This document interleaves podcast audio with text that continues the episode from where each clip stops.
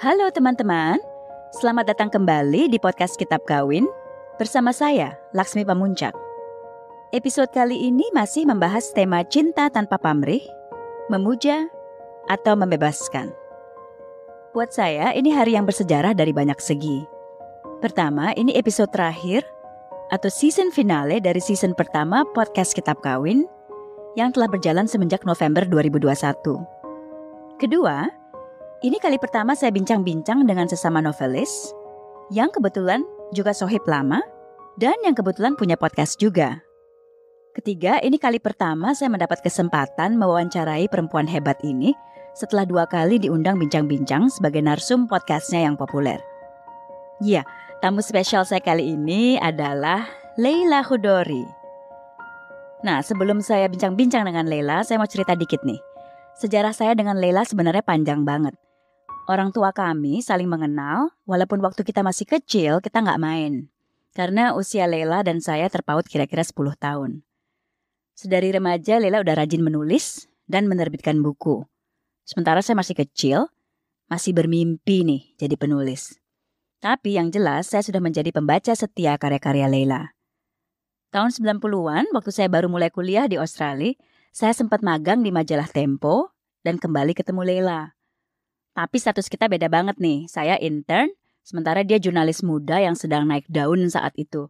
Dia udah mewawancarai pemimpin-pemimpin negara dan tokoh-tokoh dunia. Tahun 2000-an kami ketemu lagi, dan saat itulah kita mulai berteman akrab. Nah, bahwa lalu saya juga mulai menulis novel. Novel pertama saya terbit tahun 2012, sementara Leila udah khatam menerbitkan novel. Ini adalah satu lagi keniscayaan di antara kita sepertinya. Nah hari ini kita mengalami satu lagi momen kebersamaan dalam ihwal-ihwal yang mempersatukan kita. Sastra, seni berkisah, dan perempuan. Hai Le, apa kabar? Sehat? Hai Laks, baik dong, baik, baik. Kecuali bahwa udah kayak kayak manusia gua ya sehat sih sehat cuman nggak tahu ya mentalnya ya karena jarang keluar gue. Jadi ya uh, secara fisik lumayan sehat lah gue. Iya ya dan kesehatan mental nggak bisa diukur kan? Nggak bisa diukur. Nah Le pertama kali kita ngobrol tentang kitab kawin inget nggak? Itu di podcast Lela Coming Home. Kalau nggak salah bulan Maret 2021 waktu kitab kawin baru saja diterbitkan. Nah, kamu tuh salah satu orang pertama, gue inget banget di antara teman-teman yang membaca kumpulan itu sampai tuntas dan seperti biasa kamu tuh membacanya dengan seksama, dengan teliti banget. Nah dalam program itu kita mengupas lumayan banyak cerpen ya. Ada Azul Maya, Asrama Korea, Pembunuhan Jam 8 Malam, Kisah Muka Burung juga kalau nggak salah. Tapi entah kenapa kita nggak pernah membahas Sang Pemuja. Nah dalam Sang Pemuja kita menyaksikan evolusi tokoh utamanya nih si Lila sebagai seorang kekasih yang pada awalnya memuja-muja pacarnya menjadi seseorang yang nyaman dengan diri dan identitasnya. Dalam cerpen itu, gue juga sedikit bermain-main dengan bentuk dan menghadirkan dua suara nih. Ada yang Lila beneran sama Lila fiksi. Ceritanya, Lila ditugasi dalam sebuah program creative writing untuk menulis sesuai dengan segala apa yang dia ketahui tentang kehidupan pada saat itu, tapi melalui suara anak 11 tahun. Nah tentu aja di tengah eksperimen ini si Lila ini mengalami kesulitan ya sampai terpaksa berhenti nulis. Dan akhirnya dia rela melepaskan sudut pandang orang ketiga yang tadinya dia pikir akan membantunya menjadi lebih berjarak terhadap cerita yang dia tulis, sebab dia akhirnya menerima bahwa sebenarnya apa yang dia tulis itu adalah sebuah otofiksi mengenai kehidupannya sendiri. Nah, gue pengen tahu nih, bagaimana tanggapan Leila tentang cerita ini? Terutama tentang ide seorang perempuan muda seperti si Leila ini, yang tadinya sangat memuja pacarnya, tapi begitu dia mulai kuliah, kerja dan punya kesibukannya sendiri, dia semakin independen dalam pikiran dan tindakannya, dan lama-kelamaan si Edi nggak lagi menjadi pusat kehidupannya. Lila nggak lagi memuja si Edi. Uh, pertama nih, aku harus apa ya disclaimer bahwa aku sendiri lupa kenapa ini tidak dimasukkan dalam daftar pertanyaanku. Jadi aku aku waktu kamu bilang eh kita ngomongin sama pemuja ya udah aku terus nyontek dong, kepengen nyontek gitu dengan my questions kan. Loh terus kok ini ada semua pertanyaan untuk cerpen-cerpen yang lain tapi nggak ada Lila. Jadi aku kaget loh, kenapa ya? Terus I was just thinking, maybe pokoknya aku tuh bertanya betul-betul berdasarkan what really stuck in my mind gitu loh. Jadi yang pertama stuck in my mind tentu saja uh, Laksmi udah tahu tuh Azul Maya ya. Aku sangat sangat ingat sama Azul Maya dan juga cerita-cerita seperti uh, tentu saja muka burung dan gitu loh. Jadi apa yang benar-benar stuck di di otak gue itu yang gue pertanya duluan biasanya gitu.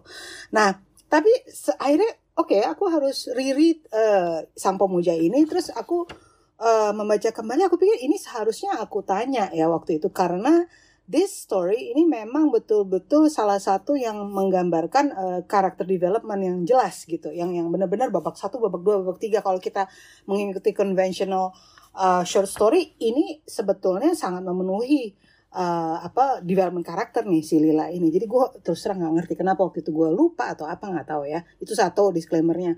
Tapi yang kedua uh, ini si Lila ini uh, I'm very glad that you took that stand uh, karena memang kalau dari benar-benar dari anak umur 11 tahun writing uh, from the first point of view gitu ya, aku itu uh, cenderung menurut saya susah. Artinya penulisnya itu akan harus betray his own stand gitu ya. Dia kan harus kembali menjadi usia 11 dan menurut saya banyak sekali penulis Indonesia maupun internasional ketika dia benar-benar menggunakan point of view anak umur 11 atau 8 atau 18 atau ya pokoknya yang jauh lebih muda dari penulisnya jarang sukses gitu loh ya jarang sukses karena kita udah udah dewasa udah bahkan udah mempunyai anak yang jauh lebih tua dari tokoh tersebut. Jadi susah. Karena one of the reason why I cannot write children stories atau write uh, adult stories yang tokohnya dari uh, anak muda karena I know I cannot.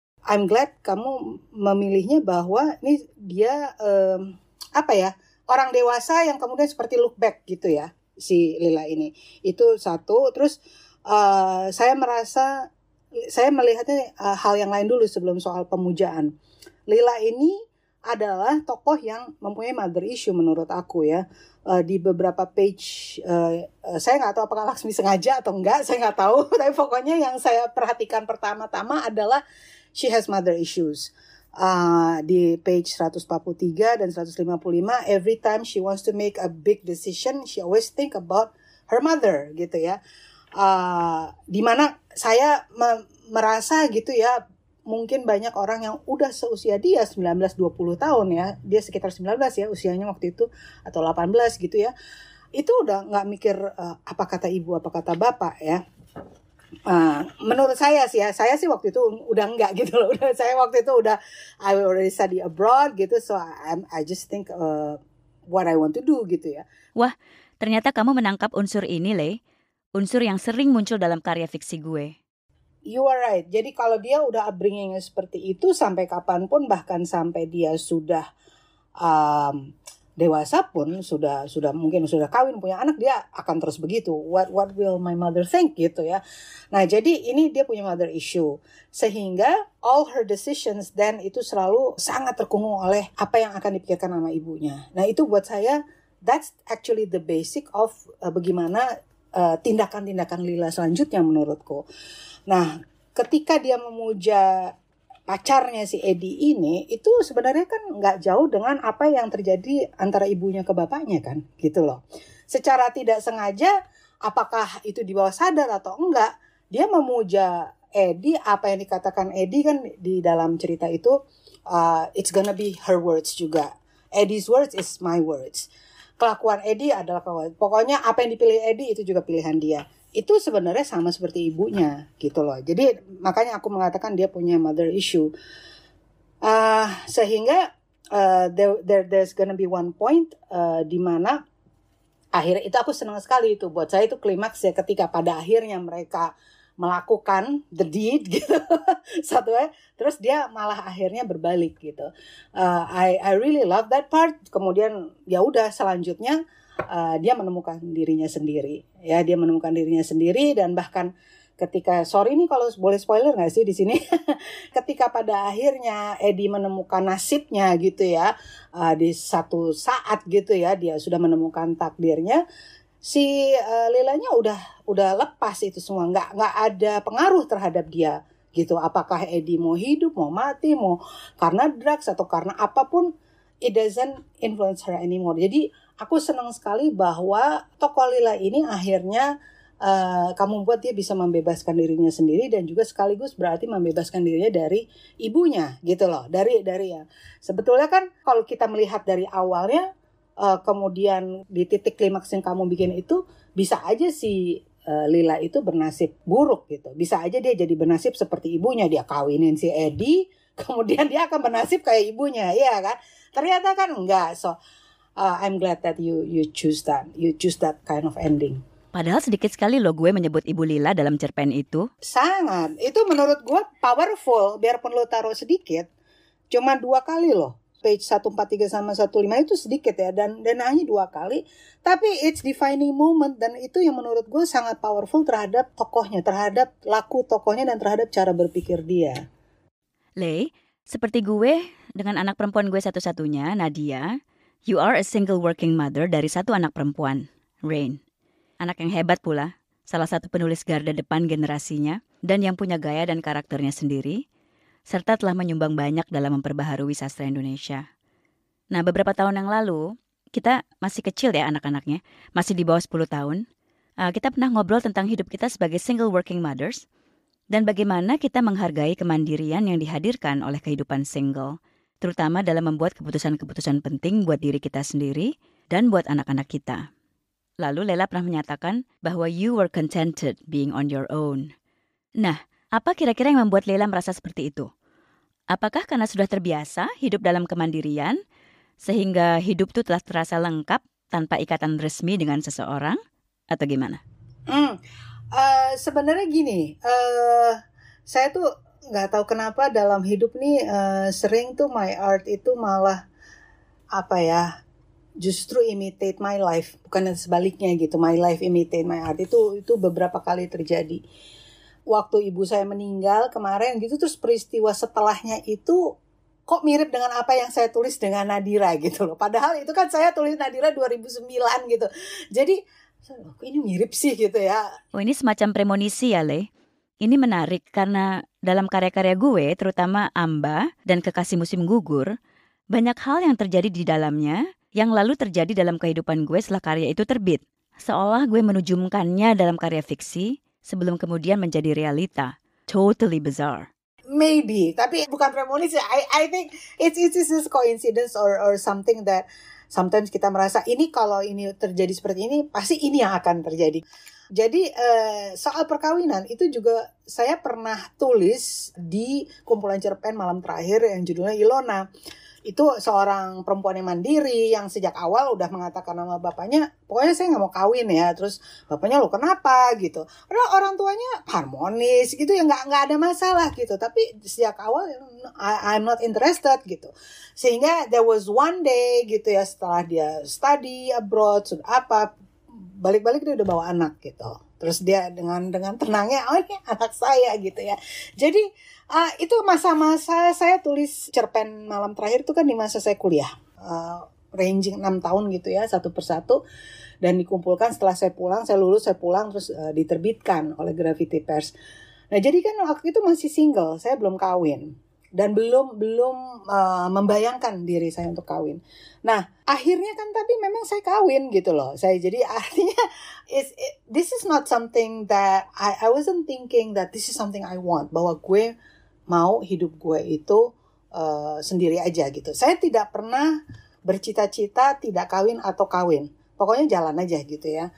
I wasn't really an extremely romantic person in life gitu ya. Karena rom, paling tidak tidak romantik da dari sisi yang konvensional gitu ya, ya bunga coklat and all that gitu. I'm I'm not like that gitu ya. Tapi romantik untuk saya tuh hal-hal yang justru berbeda gitu lah dari orang-orang yang yang yang umumnya gitu. Something yang very different itu buat saya oh that is so romantic gitu. Terus orang pada hah kok yang kayak gitu romantic sih gitu ya. Pada akhirnya ketika saya kawin dan kemudian saya punya anak dan sekarang saya tinggal uh, hidup berdua aja itu buat saya tuh uh, dari dari awal saya udah merasa konten karena saya tidak pernah membayangkan gitu loh bahwa yang ideal tuh harusnya seperti A atau seperti B. I never have uh, a dream uh, seperti banyak orang bahwa oh aku kepengennya punya anak lima. Ngerti nggak? Kan kadang-kadang ada orang yang begitu. Atau aku kepengen hanya kawin tapi nggak punya anak. Kan ada juga yang begitu. Atau aku aku kepengen uh, tidak menikah. Ada juga yang begitu. Aku nggak gitu. Nggak pernah mendefinisikan hidupku secara uh, dengan dengan uh, tetap dan early seperti itu kan sebenarnya kalau dalam kehidupan sosial kalau kita mempunyai keluarga itu kan harus ada kunjungan ke sana kunjungan ke sini dinner with this, dinner with that itu harus. And I understand that and I'm I'm for it kalau memang kita harus we will do it gitu ya. Tapi ternyata ketika I live alone with my daughter, hal-hal seperti itu tidak terlalu wajib lagi kan gitu loh. Lainnya nggak selalu harus banget gitu loh ya. Jadi uh, it's nice, it's nice, I love it. Dan I I I can work, gue bisa fokus dengan what I love to do gitu, reading and writing and uh, ngurusin kebun gue dan sebagainya gitu loh. Dan I know it sounds really uh, apa, uh, kok mundane banget hidup. Gue bilang, aduh hidup mundane itu paling enak loh sebenarnya. aku tetap admire loh sama orang-orang yang bisa mempertahankan jadi yang bisa menikah dan mempertahankan pernikahan sampai the end of their lives gitu ya itu berat buat saya it's a lot of work a lot a lot a lot of work saya bisa melihat my parents lah gitu my parents itu uh, luar biasa ya sampai akhir hayatnya kan gitu loh jadi uh, it's not easy. Saya juga bisa lihat gitu, pernikahan is not easy at all. It's it's a lot of work dan sementara kan keduanya juga punya kerjaan masing-masing kan, ya kan? Nah jadi saya mikir waktu itu ya, uh, saya mikir wow, ini kalau yang namanya pernikahan, you you just have jadi lu tuh punya dua kerjaan, kerjaan you know your marriage, and then kerjaan you know your your profession, and then juga pekerjaan atau statusmu sebagai ibu, iya kan? Jadi ibu, istri dan gitu. Dan dan belum lagi struggle about you know our uh, multi roles ini gitu di mana oh dan anak juga ya? Ya anak juga. Ya uh, uh, anak juga. That's true kita kan sandwich generation gitu ya. Ada orang tua terus ada anak gitu ya. Jadi kita in the middle gitu. Uh, boleh kalau sedikit lagi saya tambahin gini. My mother pernah ngomong gini uh, tentang gue dan itu salah satu hal yang kayaknya paling benar uh, uh, about how she sees me.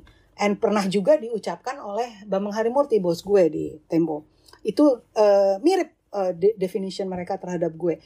Jadi nyokap gue pernah bilang gini Leila itu kalau sudah uh, apa committed to something apakah itu pacar itu marriage atau pekerjaan she is going to be committed. Bukan 100% kata ibu. Ibu gue kan kalau ngomong suka hiperbolik. Tiga ribu persen kata gitu. Tiga ribu persen gitu. Jadi bukan 100% tiga ribu persen gitu. Itu kata nyokap gue itu dulu waktu gue and then Mama Harimurti juga begitu uh, dia dia ngomong gitu waktu aku baru melahirkan Rin. Terus kan aku benar-benar uh, gue kan uh, lagi hamil terus tempo di bredel. Abis itu gue nggak kerja dulu. Jadi gue melahirkan terus benar-benar ngurusin rent two years gue tuh nggak nggak kerja. Artinya ya cuman nulis-nulis di rumah tapi nggak nggak full time di kantor mana pun. Uh, terus gue ngobrol sama Bang Harimurti. Dia datang kan uh, ini bawa apa bawa oleh-oleh buat si bayi gitu kan biasa kan orang nengok bayi terus dia bilang lo heran nggak gue sekarang nggak mau kerja ngurus gue cuma ngurusin kan orang kan taunya gue tuh workaholic banget Enggak, gue sama sekali nggak heran. Kan lu tuh orangnya kalau udah committed, lu committednya seribu persen. Jadi mirip kayak ibu gue ngomongnya. Terus gue pikir iya mungkin kayak gitu, Laks. Salah satu baris puisi favorit saya adalah dari Thomas Salamun. I demand unconditional love and complete freedom. That is why I'm terrible. Saya menuntut cinta tanpa pamrih dan kebebasan penuh.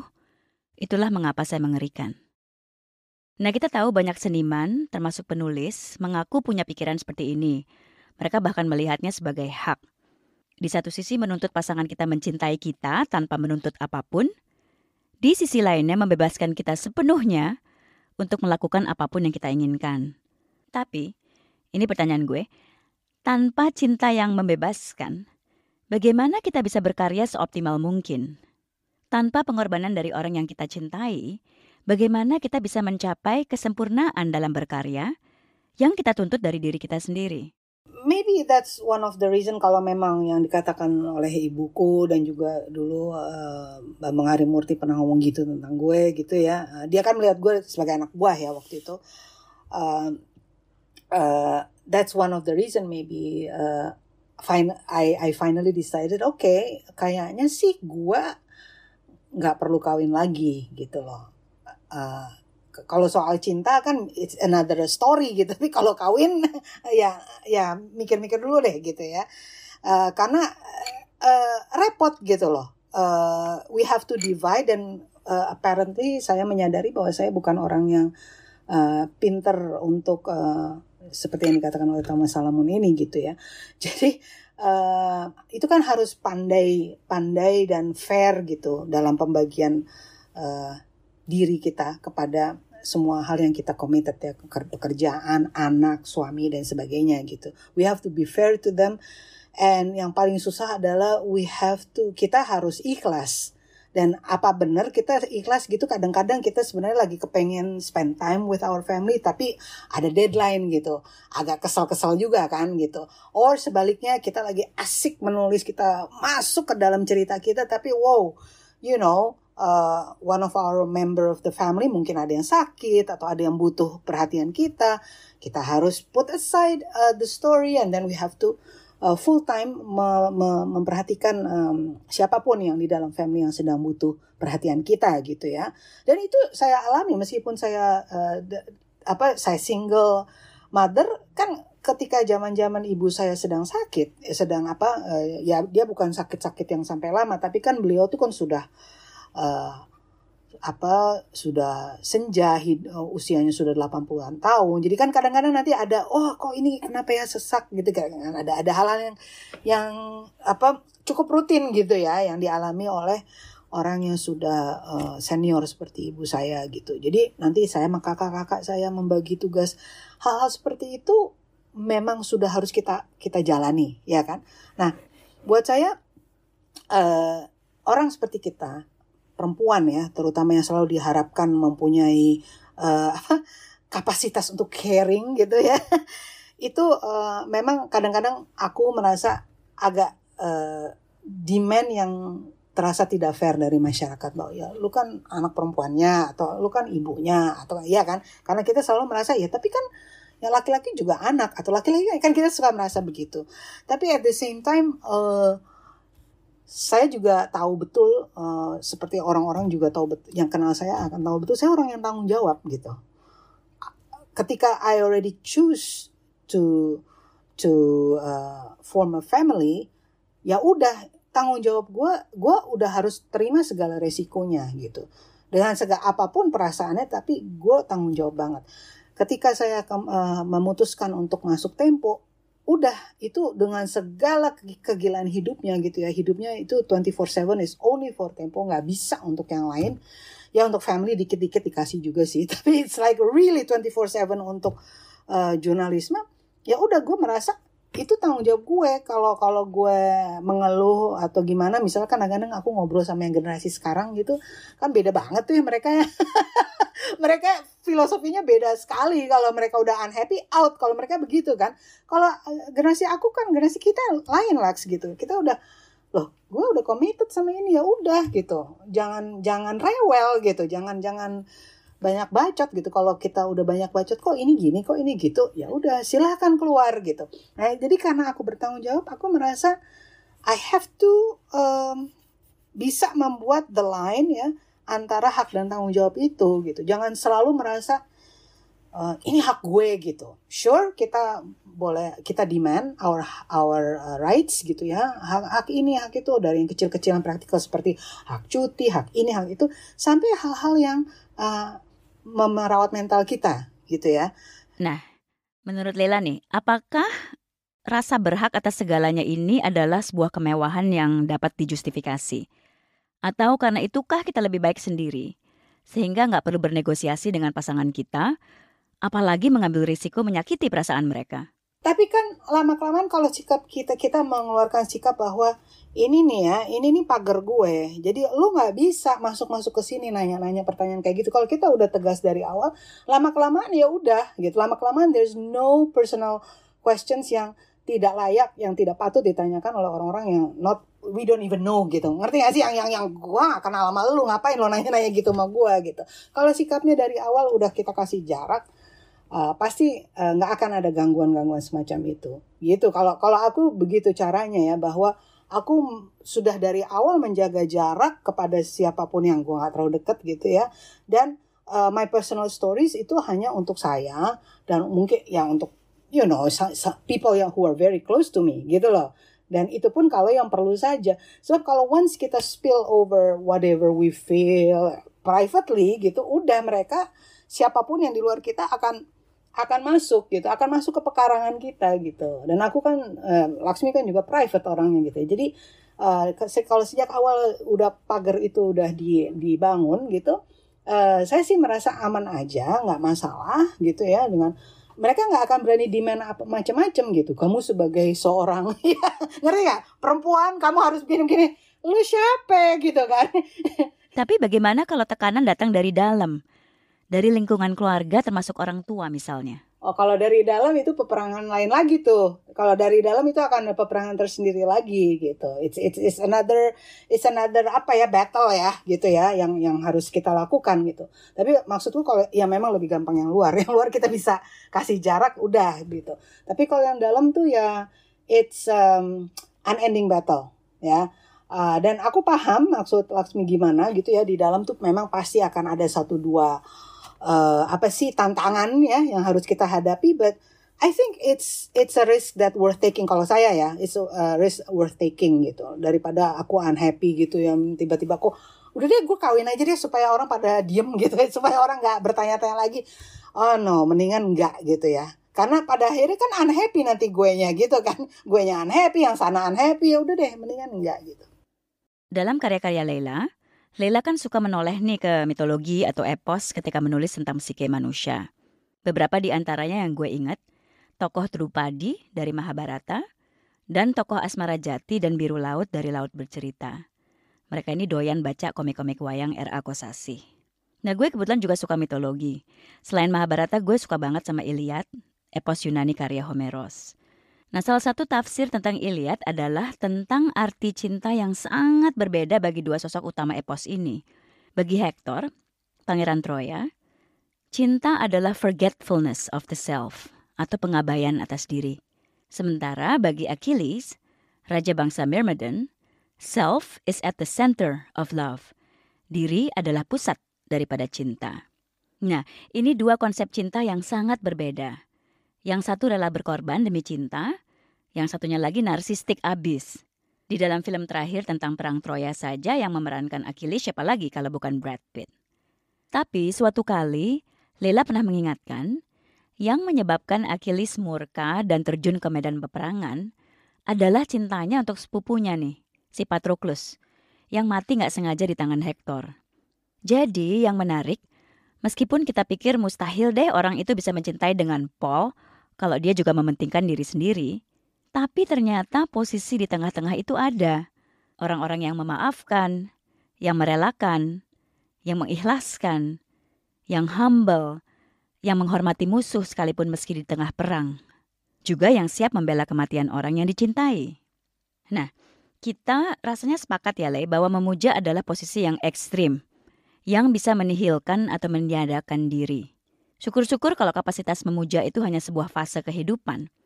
Tapi ada juga di sebagian orang yang kayaknya merupakan bagian dari karakternya, entah lewat nature atau nurture. Misalnya ada orang yang gue kenal nih, yang sangat memuja suaminya, bahkan setelah lebih dari 50 tahun menikah, dan gak selalu diperlakukan dengan baik oleh suaminya. Itu mungkin karena ia gak kenal kehidupan lain selain sebagai istri orang ini. Dan dari semenjak ia berusia 19 tahun seperti Lila. Tapi kita juga tahu belum tentu memuja itu sama dengan cinta. Bisa jadi orang memuja karena ia belum menggali potensi dirinya sendiri. Nah, menurut Leila, adakah orang yang memang pemuja dari sononya? Ataukah itu tergantung lingkungannya? Dan bagaimana mengatasinya? Uh, it, ini pertama uh, saya mau kasih ya uh, mau memberi um, komentar tentang kata memuja ini memang uh, because menurut Rin uh, saya nih senang sekali uh, membahas uh, terminologi membahas kata gitu. Membahas kata gitu. Jadi kita sebenarnya lagi mau ngomongin apa tuh sebenarnya saya selalu wait wait wait apa? Kata itu dari itu nanti kita jadi panjang nah ini kata memuja the word muja memuja uh, itu memang menurut saya dangerous dan uh, uh, to to the soul to to to ourselves gitu. Itu buruk ya menurutku. Karena kata memuja itu punya tendensi uh, menjadi ekstrim ya. Dan e, everything yang ekstrim itu buruk menurut saya. Mencintai juga kalau terlalu ekstrim juga akhirnya buruk gitu. Jadi bukannya saya terus menganggap bahwa everything harus in moderate enggak juga sih. Uh, tapi memuja itu seperti tadi Laksmi udah sampaikan dengan bagus sekali bahwa kita hilang di dalamnya ya Nah, jadi uh, ketika kita mencintai gitu ya, uh, saya biasanya kalau melihat ada orang yang mencintai sampai tahap memuja, saya langsung kalau memang saya dekat sama orang saya bilang, wow, sebentar nanti, be careful gitu ya. I love you know you guys, kamu mencintai dia dan dia, tapi karena nanti ketika jatuh ya, ketika gagal itu bisa bisa fatal gitu ya, bisa antara eh, kepengen bunuh diri lah apa segala macam gitu ya. Jadi si siapa ini Lila ini kita kembali ke uh, cerpen asal yang uh, kita bahas. Itu kan dua-duanya jadi ekstrim. Pertama Lila yang ekstrim setelah itu Edi yang ekstrim kan gitu ya. Dan kalau kita lihat itu Edi jadi udah mulai seperti mendi, bukan hanya sekedar cinta dia jadi stalker. Udah jadi buruk gitu udah menjadi kalau istilah anak sekarang toxic gitu kan jadi toxic gitu. Itu kan satu kata yang sekarang jadi uh, populer dan dan akhirnya jadi overuse ya jadi makanya uh, buat saya kata memuja ini shouldn't be in one sentence or shouldn't be in one kategori uh, dengan cinta. Karena cinta kan itu ada elemen ketulusan, ya kan? Ada kemesraan, keintiman, uh, erotika dan tapi juga ada elemen uh, apa? perkawanan karena sebetulnya kan dua orang yang bercinta itu juga harus kawan baik. Mereka they they have to be kind to each other. Ya kan bukan sekadar cuma cinta ya. Jadi sementara kalau pemuja tuh enggak. Memuja tuh ada elemen-elemen yang uh, di luar akal menurutku. Tindakan-tindakannya dan pemikirannya itu di luar akal, irrational. Jadi itu yang makanya saya mengatakan is dangerous dan saya bahkan tidak bisa memasukkan di dalam satu jagat dengan cinta. Itu komen saya sih, itu komentar saya. Selama ini Lela telah menciptakan dan menubuhkan tokoh-tokoh perempuan yang kuat tapi kompleks. Ada Adila, Ilona, Nadira, Asmara Jati, Ratih Anjani, Kasih Kinanti atau Kinan. Waktu gue remaja pun gue baca karya-karya remaja Lela loh. Dan gue menemukan tokoh-tokoh perempuan yang menarik, yang kebanyakan berjiwa petualang dan selalu bergulat dengan diri sendiri. Banyak dari mereka yang mencintai, tapi mereka juga tahu bagaimana menghargai diri sendiri. Nah, bagaimana kiat Leila menuliskan tokoh-tokoh perempuan ini? Nah, itu saya tokoh-tokoh perempuan ya, itu uh, mungkin partly memang uh, gambaran dari perasaan saya gitu bahwa ketika kita SD itu kan uh, sampai SMP sebetulnya ada batasan-batasan karena kita perempuan gitu. Misalnya my father paling tidak selalu akan mengatakan Lela hati-hati ya jangan jangan malam-malam gitu. Sementara kepada kakak laki-laki saya pasti dia no problem gitu loh. Uh, waktu malari saya ingat banget my father was very worried about my sister karena kan itu di mana-mana dibakar. Mobil-mobil buatan Jepang itu dibakar dan kakak kakak, kakak saya dua-duanya ikut-ikutan ini ikut ya cuman ikut-ikut demonya aja. Mereka nggak ikut ngebak mereka cuman ikut-ikut demo. Tapi terus kan biasa kan suka ditunggangi sama macem-macem orang ya. Jadi mahasiswa dan siswa kakak kakak saya waktu itu masih siswa Uh, dan kakak saya yang perempuan udah mahasiswa itu cuman ikut demonya aja gitu. Dan demonya juga kata dia cuma duduk di depan di depan UI gitu di Salemba. Nah itu my father was very very worried uh, dia lebih worried kepada kakak saya yang perempuan. Dan kakak saya yang perempuan apa apa apa terus oh, kamu ngapain nanya sama kakak saya yang laki-laki? Oh ikut ngempesin ban gitu. And I was like a kid gitu yang yang SD yang yang kepengen juga diakui bahwa eh kita juga ya, gitu. Ini aku merasa ih iri banget gitu loh. Kayaknya they they're having fun gitu ya meskipun I didn't understand what was going on. Nah sehingga tokoh-tokoh saya tuh uh, biasanya memang perempuan yang agak laki-lakian gitu loh. Ya kan? Kalau ingat ya ada saya yang yang karate gitu loh atau yang memelihara anjing dan anjingnya ikut ke mana-mana gitu. Yang yang things like that gitu loh. Jadi ingat George atau Georgina di Lima Sekawan? Ya yang Lima Sekawan kan gitu ada. Nah, dan kalau saya tuh punya anjing dulunya namanya si Boy yang nggak boleh dibawa ke sana ke sini karena uh, nenek saya you know hmm, anjing nanti kenapa kenapa jadi saya di dalam cerita saya saya menciptakannya tuh anjing saya tuh boleh dibawa ke mana-mana. It it is a lot pelampiasan apa yang tidak bisa uh, saya lakukan dalam hidup. Terus memang mereka rata-rata adalah tokoh-tokoh yang kuat yang uh, sama sekali tidak merasa terbatas karena dia perempuan gitu.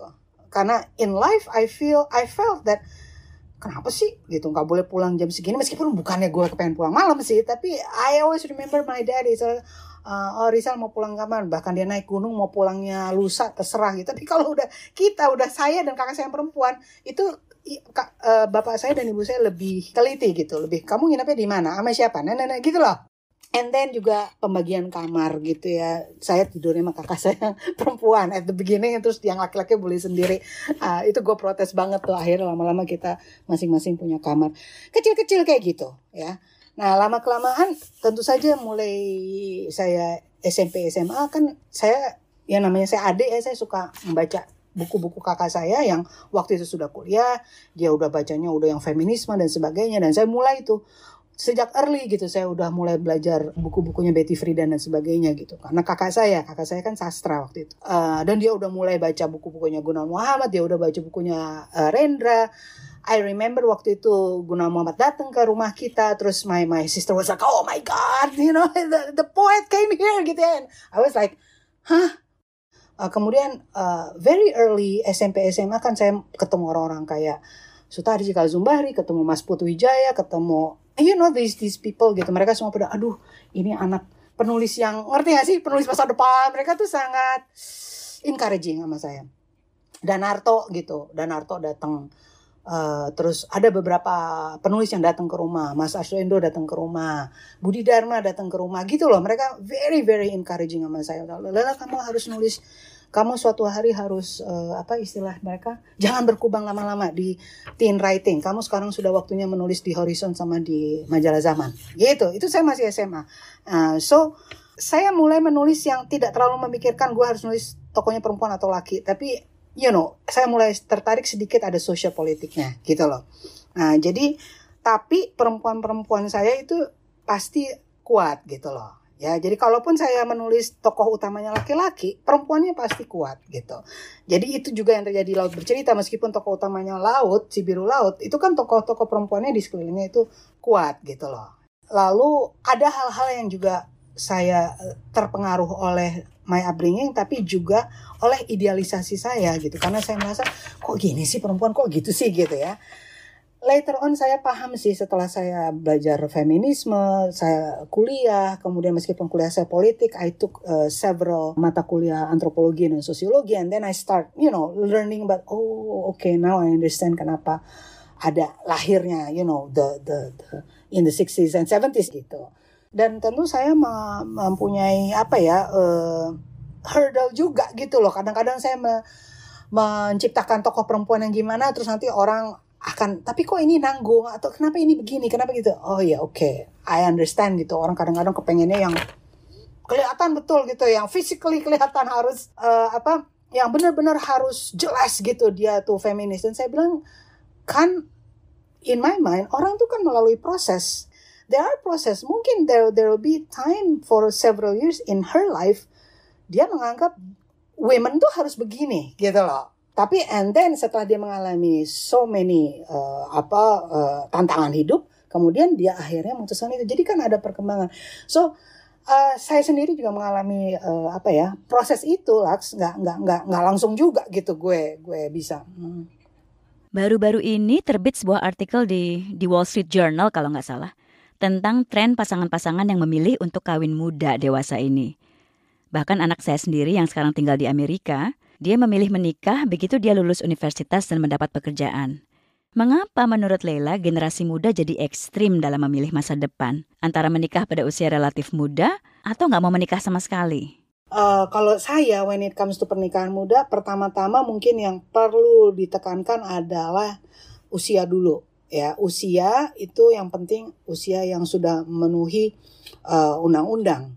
ya, undang-undang itu kan mengatakan perempuan itu boleh menikah di usia 19 tahun. Nah, jadi kalau yang menikahnya di bawah umur 19 tahun itu nggak mengikuti undang-undang. Nah, gue gue akan persoalan itu. Aku menjadi persoalan gitu bahwa sekarang nih udah jelas ada undang-undang seperti itu gitu loh.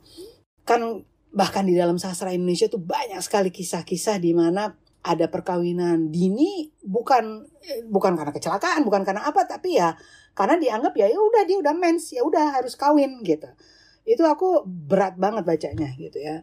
Tapi kalau misalnya menikahnya uh, memang sudah you know uh, usia di lewat 19 tahun dan kemudian memang itu keinginan sendiri karena merasa dia sudah uh, sudah bisa mengatasi apa pun dengan segala relationship ya udah itu itu sesuatu yang kita harus encourage bukan bukan encourage ya kita harus uh, ikut happy gitu ya jadi waktu kamu bilang oh ya Nadia udah menikah oh ya udah kita congratulations kita ikut happy Lei makasih banyak ya dari awal gue tahu nih bahwa begitu kita mulai ngobrol satu dua jam nggak mungkin cukup. Oh tidak cukup tapi ini udah panjang loh. Bye Lei, keep well ya, and thanks again. Sama-sama, sama-sama.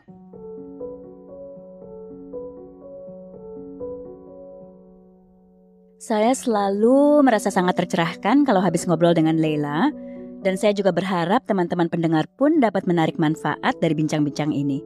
Bincang-bincang penutup season pertama podcast Kitab Kawin. Saya ingin mengucapkan terima kasih sekali lagi pada teman-teman pendengar podcast Kitab Kawin yang telah mendengarkan, menyerap, dan berempati dengan cerita-cerita yang dihadirkan, serta perempuan-perempuan hebat yang menyuarakannya.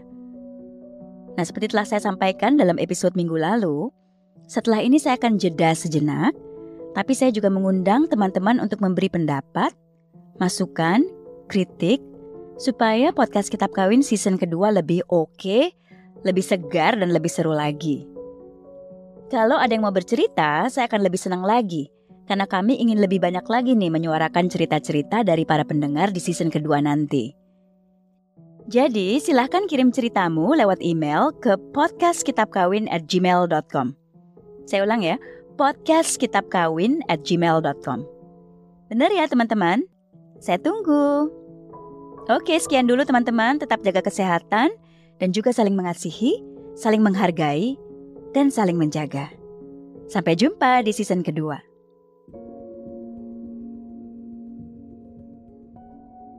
Saya Laksmi Pamuncak host dari podcast Kitab Kawin. Terima kasih telah mendengarkan episode ini.